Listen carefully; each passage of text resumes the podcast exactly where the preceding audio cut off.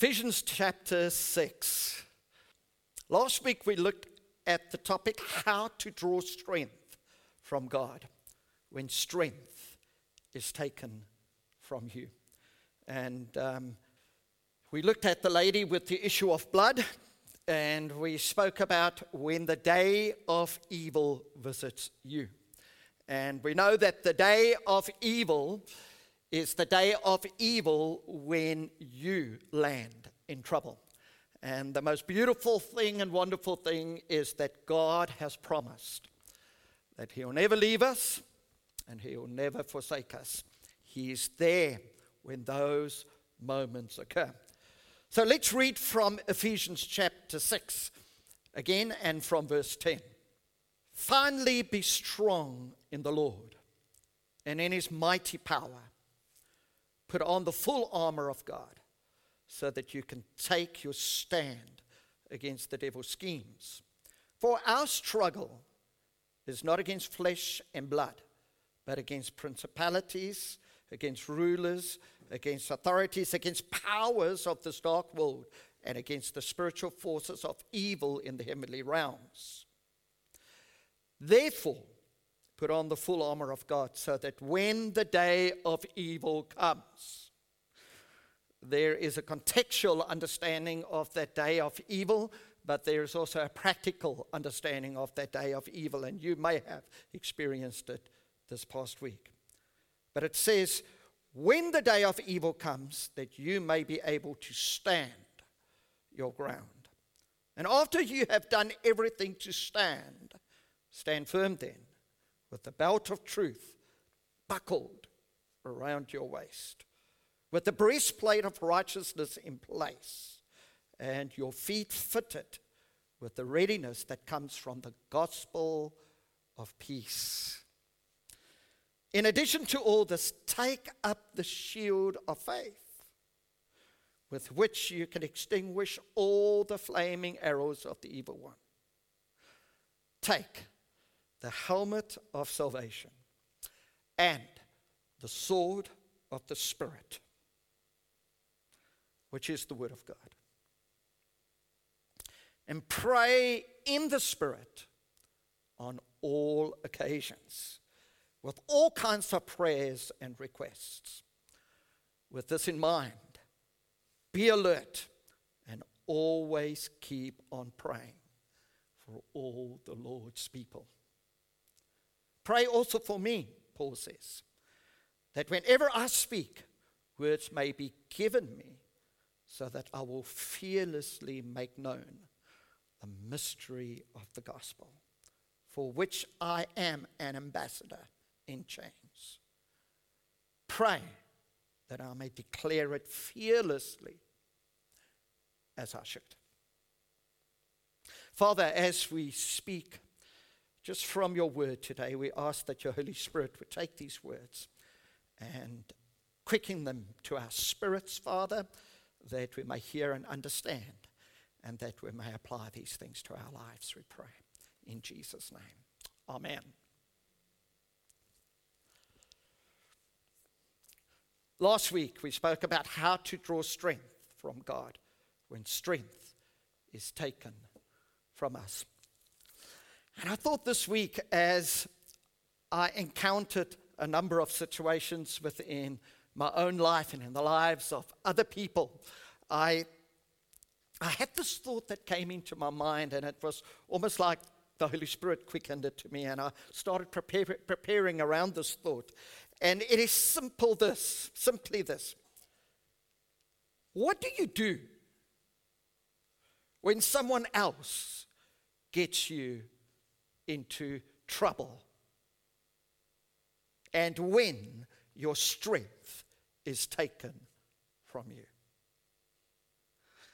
And I sat back and I thought over the many years that I've served God, no one has ever told me how to deal with life when someone else gets me into trouble. Have you ever had a situation where you got into trouble and someone told you how to get out of trouble? Well, I have a wonderful sister and she's about 18 months older than I am. And we're best friends. And we've been best friends for many, many years. And she always used to say to me, Piet, when you get into trouble, just call me. And if any of you know Liz, she'll fight for her brother. And, um, and so whenever I would get into trouble, and I remember one time, oh, we were maybe 10, 11, 12, my sister a little bit older. And as children do, the parents were having lunch, well, dinner together, and uh, they were having fun. And all of the children, there were about 10, 15 of us from the community. And we started running. And we used to call it tok tok. And we used to play that in the neighborhood. So you ran to the neighbor's house, you knocked on the door, and then you just ran again. And then they would come out and look who you are. And, and we would just go down the street and we would play tok tok, tok tok. And uh, it was a whole lot of fun. And in those days, we thought we could do it. And when we got to about the fourth or the fifth house, as we tok tok, this door opened, and this lady came out, and she grabbed a hold of a couple of the kids, and she grabbed a hold of me, and um, she came and she slapped us across the face. And she wanted, and my sister just stepped forward. I mean, she was what, 12, 13, 14. Stepped forward, and she says, You dare slap me, and I'll sort you out. and from that day, I knew that I had a friend in my sister. And whenever I would get into trouble, my sister would be close. I'll tell you one more story. I remember going to high school, and we had just moved to a new city, well, town called Rustenburg in South Africa. Nadia and John Joseph lived there for a number of years, and some of the people who attended lived, so it is quite a famous place. And I remember us moving to the high school there, and it, uh, uh, you know, no one really knew us, but my sister obviously was, I think she was two grades higher than me. And so I just came into grade six those years. My sister was in grade eight. And so, as in the schools within South Africa, what happened was you had um, what's the? You had initiation. And so, for all of the grade six, for about the first month of your entrance into a high school, they would initiate us. And we would have to do all kinds of silly stuff, and some stuff that wasn't so silly, too. And so they did all of that. And of course, I walk into the school, and um, for whatever reason, the prefects of the school uh, took a liking to me, but they wanted to really initiate me and make an example of me. And so I walked with them, and whatever they told me, I had to go and do. And it is amazing when someone tries to get you into trouble you know, God looks out for you. And so they said to me, You see that girl there, grade eight? I said, Yes.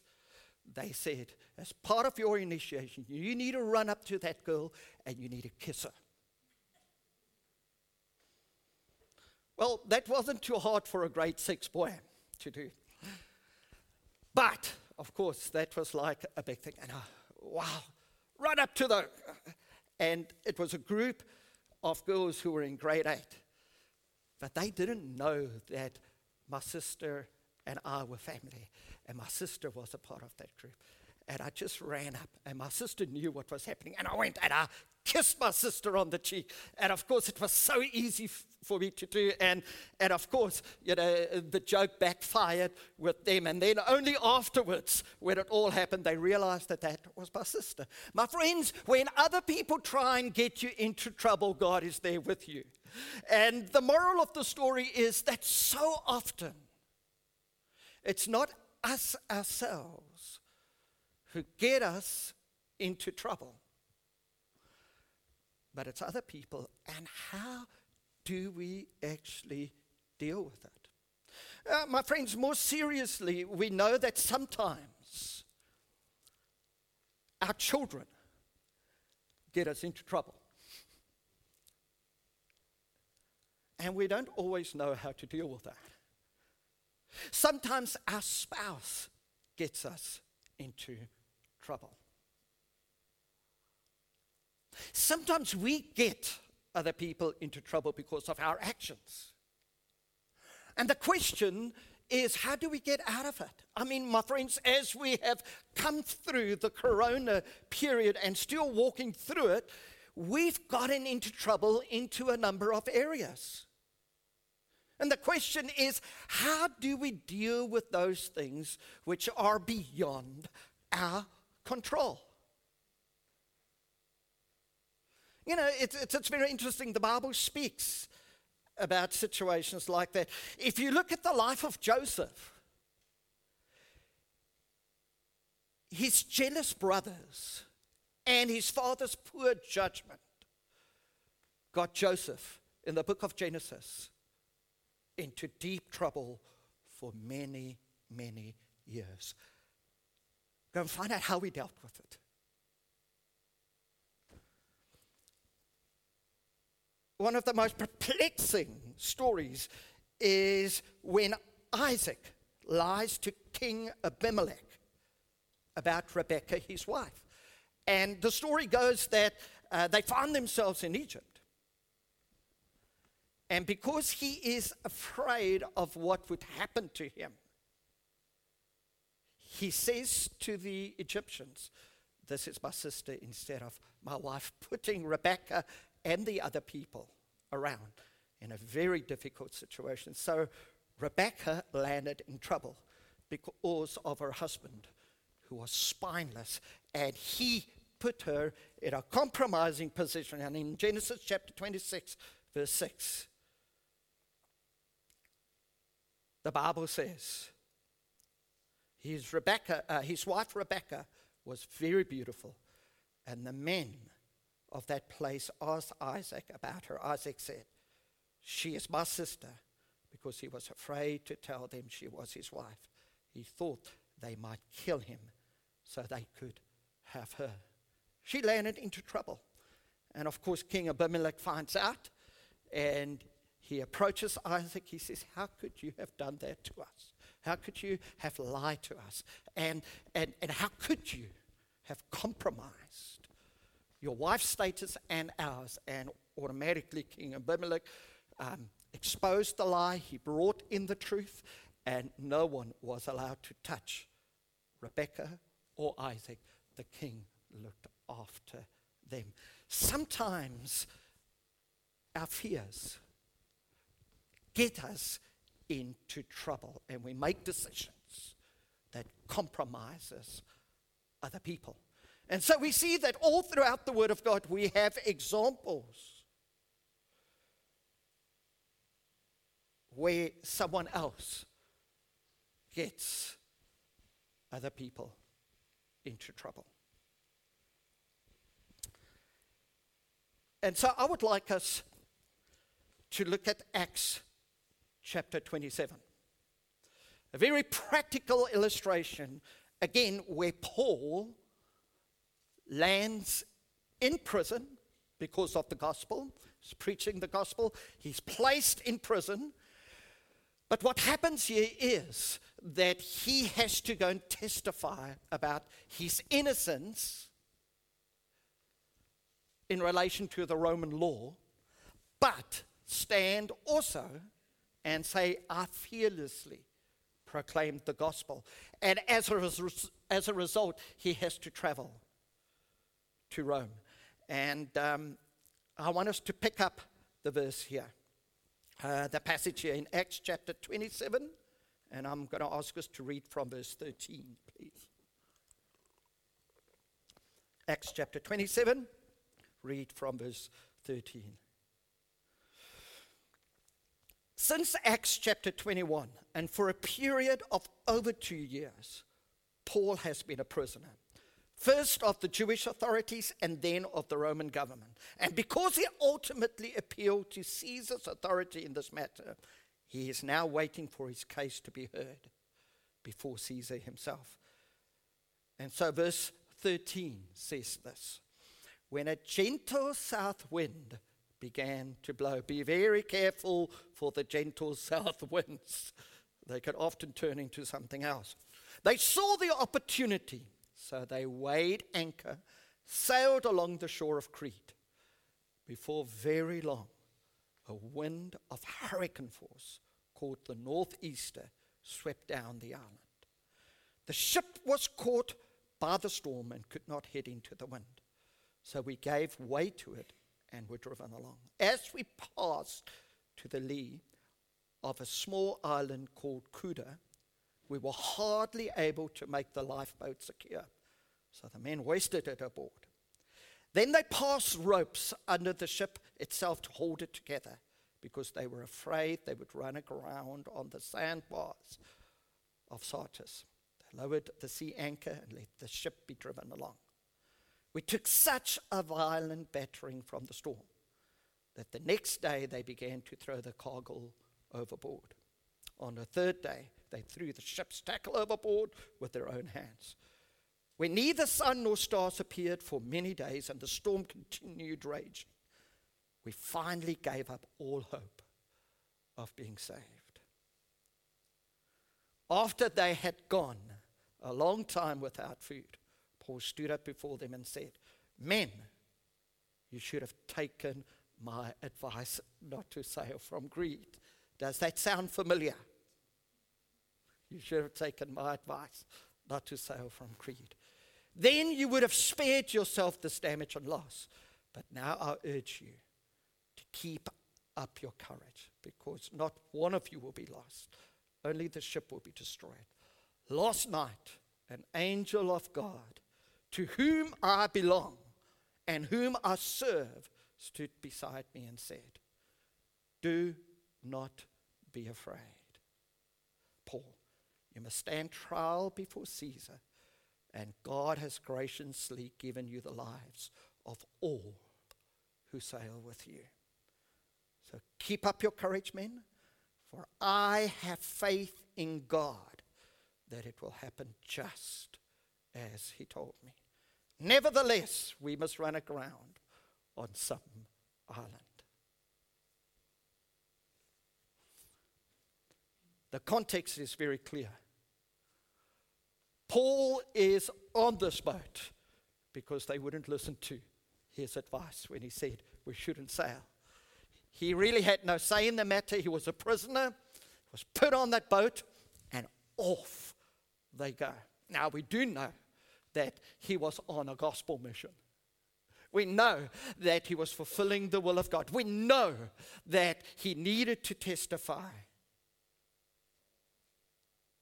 before Caesar because the gospel had to get there. And that's the context. But he got into trouble because of someone else's decision. There are times when a husband or a wife gets saved and God wonderfully frees them from their life of sin and alienation from God their spouse is not saved, and they live for years within a marriage that is not great. What should the wife or the husband do in a situation like that? Well, the book of Corinthians is very, very clear as the book of Corinthians speaks into it, and it says, Do not seek to be separated from your husband. If he leaves, let him go. But don't you see that. And so scripture is very clear. When you're involved in a difficult marriage like that, seek to stay. And the Bible says, through your example, there's a possibility that this wife or this husband may come to a saving knowledge of God. So you stay in that it's a difficult situation that you find yourself in. And I remember with my mother, my father only came to faith in Christ at the age of 60. My mom was a believer at the age of nine. And they got married, and it was tough for my mom to really serve God in a home where my dad wasn't a Christian. Never prevented her from going to church. He never prevented us from going to Sunday school or to church. He was a good man, but he didn't share the spiritual side of life with my mom. And I remember it was very difficult at times, but my mom only knew what the Bible says. And the Bible says you stick with your husband. And she did that. And at the age of 60, we had the great privilege in one of our previous churches that we led that my dad gave his life to Jesus. And a wonderful story. They were sitting about five rows from the front. My sister and her husband was there. They attended another church normally, but they came to ours. My parents were there. And whenever my dad and mom would come and visit us, my dad would love to come to our church. He just loved it. And that Sunday morning, we threw the gospel net out, and my sister sat next to my father. I think my father was even afraid of my sister. But she looked at my father that day and she said to him, Dad, don't you think it's time for you to give your life to Jesus? My dad looked at her and he said, Yes, Liz. And my sister said, Dad, take my hand. Let's walk to the front. And I'll stand with you. And there must have been another 10 people who came out and gave their lives to Jesus. And, I uh, and, and, and, and a wonderful friend of mine, he was um, one of our pastors in the church, Ted Webster. As he came, I said, Ted, he said, Peter, I will pray for your dad. And Ted, who is with Jesus right now, uh, he died a, couple of years ago, but he prayed for my dad and led him to Jesus. And the Sunday before we moved to Switzerland to take over the leadership of this church, my dad got baptized in water. And that was something like 15 years after he got saved. And so it was a slow move. But my friends, this is the amazing thing that when we find ourselves in difficult circumstances, don't listen to what Facebook says. Don't listen to what your friends sometimes say. But go to the Word of God and find out what God's Word says. And in this situation, and I highlight this um, example because it's a very common example.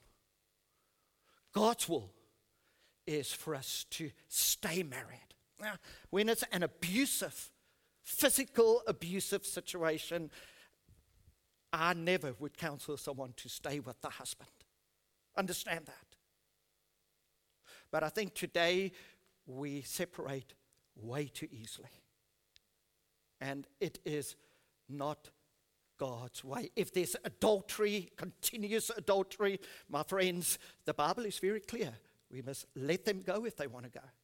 And you're not under bondage in that situation. So I want to make that clear to you because you could sit here and guilt can follow you. My friends, there's no guilt and there's no condemnation. Because in Christ Jesus, He makes us free. But before a decision is made, we need to follow the Word of God. See what the Word of God says. Go and speak to godly counsel, men and women who you know honor the word of God. My friends, I have seen marriage after marriage restored by where either the husband or the wife just says, you know, I'm going to trust God for this. And at times, we have seen it work. At times, it didn't work. And God's grace is poured out abundantly over that personal people, particularly when they have done all they can biblically to trust God. I mean, are we on the same page? I want to make sure that I don't put any person here in bondage this morning because it's such an emotionally sensitive, hurtful situation that we're talking about here. But my friends, sometimes our spouse gets us into trouble. Sometimes our children get us into trouble. My friends, sometimes our friends get us into trouble. What do we do? Look at Paul here. I, I, I just love what he does here. Firstly, Paul face up to, to the challenge with courage and continues to live in the will of God.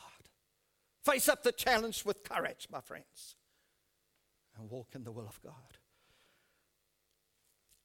when you grab a hold of the Word of God, and when you allow the truth of God's Word to enter your spirit, there is courage that comes to do the right thing. Amen? But we've got to go to the Word of God. Advice of people is fleeting. That means it comes and it goes. What Twitter and Facebook says, you can't trust. Amen? But the Word of God is steadfast and sure. And when that truth enters our lives, we can push through. I honestly, and I don't know why I'm sharing the example of my mother. Maybe there's some of you listening or watching that's in this situation, but, but she pushed through some hard, hard situations. Now, I remember the day when my father got saved, she was so overjoyed. And it took years for my dad to learn the new lifestyle of a Christian.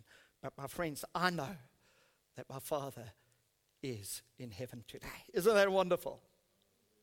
And part of the reason is because of a faithful wife who had faith in God and who had enough courage to push through the difficult times and to be faithful. You know, that's why, oh, my mum has faults. But you know what? When I look at her life, she's a true inspiration to me of a lady who didn't have it easy, but who pushed through obstacles and obstacles and obstacles. And she reaped the benefit of a family that's really caring for her now. It's a wonderful thing. But my friends, when someone else gets you into trouble, be courageous. Look at what the Word of God says. Go to godly people who you know is spiritually stronger than you, who believe in the flawless Word of God. Let them talk you through it and talk you through it and walk with you and don't give up. God may do a miracle. I want to encourage you, go and read the book of Corinthians. If you find yourself in a situation where you have a marriage that's not great, just go and read it. Around, you know, 1 Corinthians 4, 6, 7, I mean, all of that deals when you find yourself in a difficult situation.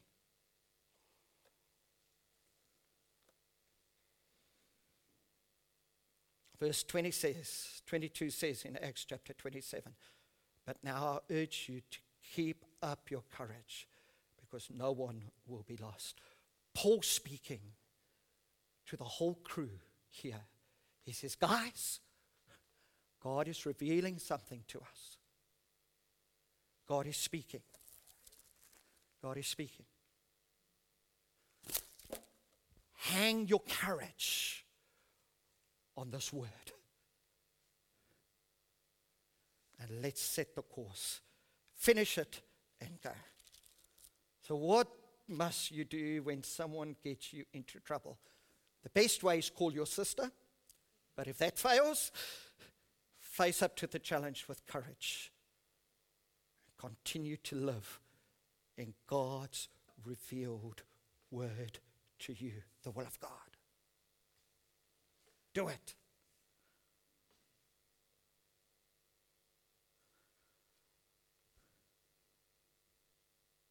Verse 27, verse 31 says, Then Paul said to the centurion and the soldiers, Unless these men stay with the ship, you cannot be saved. There was a condition to them being rescued. and interesting. There was a condition.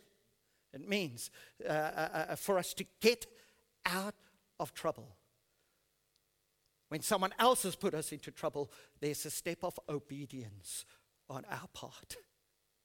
These things don't happen automatically. Like I said last week, we need to appropriate the blessings of God. That means we are blessed with all spiritual blessings in heavenly places, but by faith, we need to make them personal in our lives and walk it out. And it's exactly the same when we find ourselves in a compromising situation we need to, in faith, obey what God has said. So, secondly, listen for God's voice in the midst of the chaos. You see, when others get you into trouble, you need to listen for God's voice. And that's a wonderful thing. Uh, I so often, you know, in our great adventure over the last year, eight years here in Switzerland, there are times when I've been in trouble. And um, what really sustained me was when I would go and walk and I'd speak to God. And either through the Word of God or through impressions into my heart, God would speak to me. And you know, in the midst of some chaos where I didn't know whether I was going to be able to make it through, God sustained me because of what He was saying. I love to hear the voice of God, don't you? If you do not hear the voice of God, please come and speak to us and we can help you to also hear God's voice. And sometimes I want to hear him speak and then he doesn't speak. And then I just follow on what he said previously. Can I share another personal illustration about this? We've been in Switzerland for eight years. I'm 57 years old. I don't know what the next step for Jenny and I would be. Where would we go to? we go back to South Africa? Do we go into Europe? Where do we go to? And sometimes I'm quite anxious because I want to be a responsible husband, father, and a responsible church leader. I never want to overstay our welcome within this church. And so our hearts need to be open. And so we want to hear God's voice, we want to hear what other people say. But until we hear what God says next, we put our confidence in what God said previously. Amen? That's a great way to find peace in God. And so I go through the things God did, I go through the things God says, and it fills my life with peace. We see here that when we are in trouble, listen to what God said to you or what God is saying to you, and that will give you courage too. My friends, I love it when God speaks. And the more we love His voice, the more we'll actually hear His voice. A wonderful thing. I want to make you jealous today if you say you don't hear God's voice in a godly way. And that you would earnestly say, Lord, would you speak to me? And I, tell, I, I, I just read the Bible. I read the Bible. And God speaks you know, scripture. I don't just say, okay, now speak to me, and I open the Bible. I read the Bible from different points, and sometimes, boom, it just opens up to me, and there is a confirmation um, voice within my spirit, and uh, I speak to other people about it, and oftentimes it is actually what God says to me. My friends, I want you to be very careful when you do say, well, God said this to me, or God said that to me. Be very, very careful. Subjectively, objectively, we listen to what the Word of God says. Don't get too smart with this. Because if you do something that is contrary to this, you're getting yourself into trouble. And sometimes it's a whole lot harder to get out of trouble when you get yourself into trouble than when someone else gets you into trouble.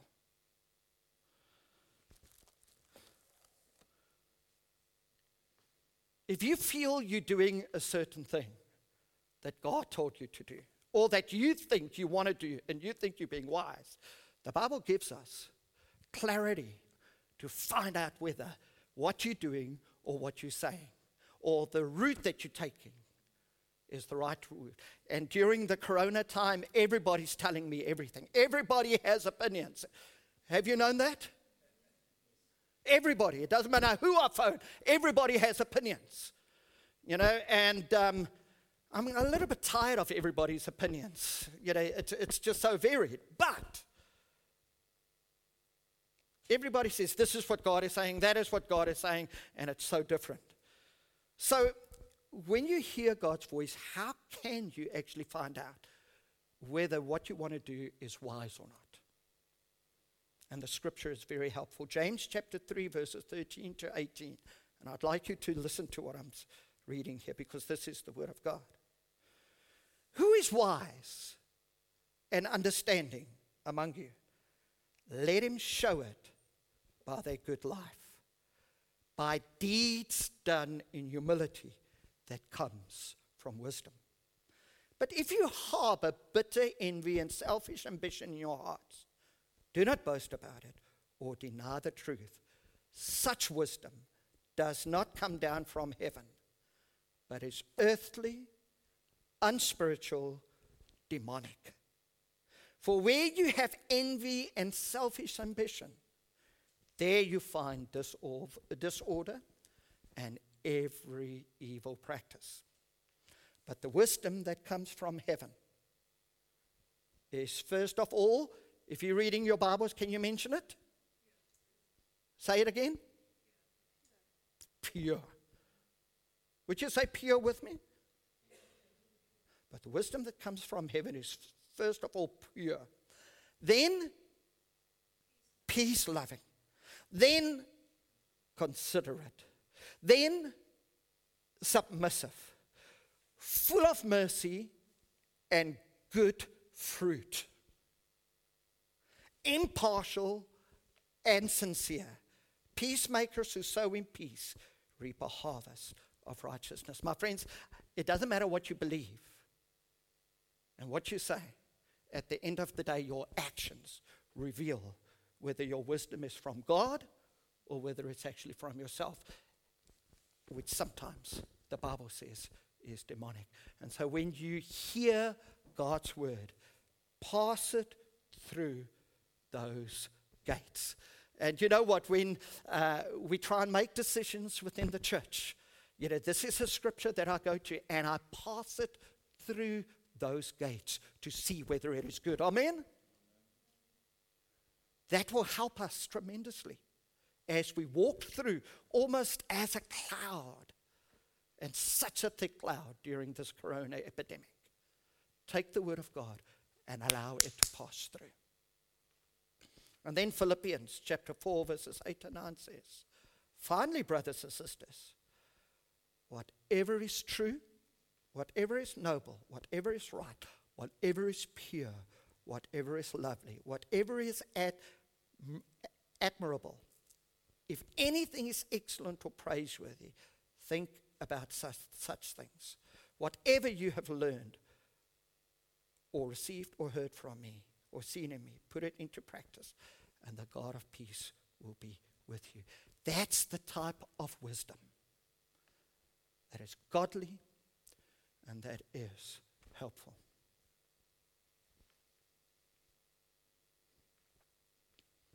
And then, lastly, well, second to last. Believe that He's got you when someone else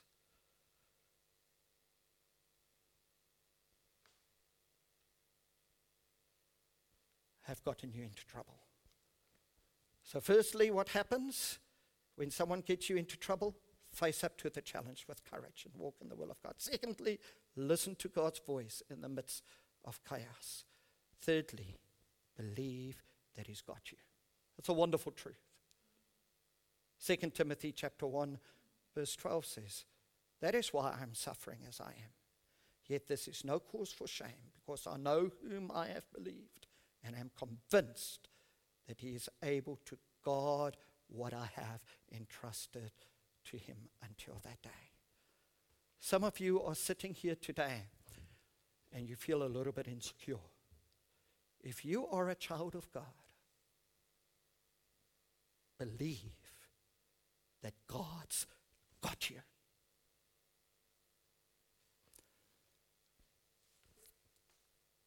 It doesn't matter what happens to my sons, wherever they are, I want them always to know that their earthly father has them.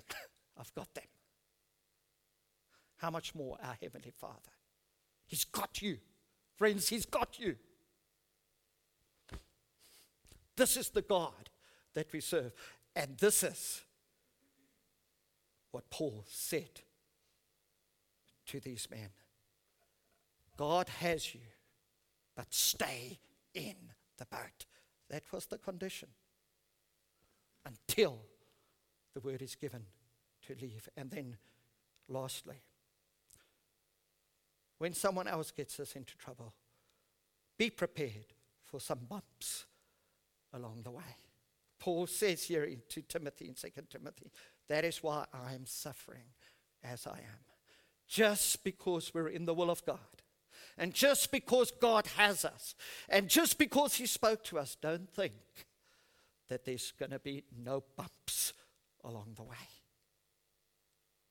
Hey, my friends, sometimes when we're perfectly in the will of God, the bumps are the biggest. because He is doing something within our lives to make us more holy. And sometimes when someone else got us into trouble, God says, I'm going to use it for your benefit. And that's the most beautiful thing about belonging to this incredible God.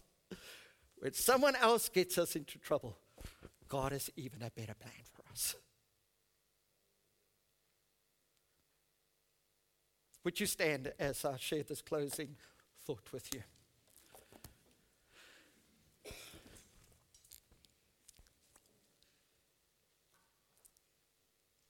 This is how gracious and loving God is.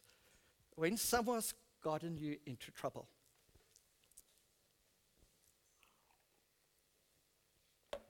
watch where the devil is trying to steal from you in that situation, to make you small and to harm you. God abundantly will restore you and give back to you. Do you believe that? If you don't, you should start believing that.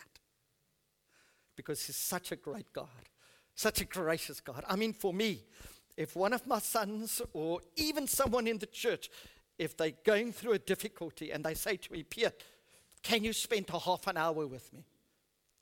I want to spend an hour with them. if someone say, go one mile with you, Jesus says, goes two go two or three miles with him. That, that's his heart. My friends, do you think he's going to treat you any different? When you, if you're in trouble today, look for the salvation of God. He's got you, and he wants to minister to you. I just want to read you something from Proverbs, which has been going around in my head all morning. It says this Let your eyes look straight ahead, fix your gaze directly before you. Make level paths for your feet, and take only ways that are firm. Do not swerve to the right or the left, and keep your foot from evil.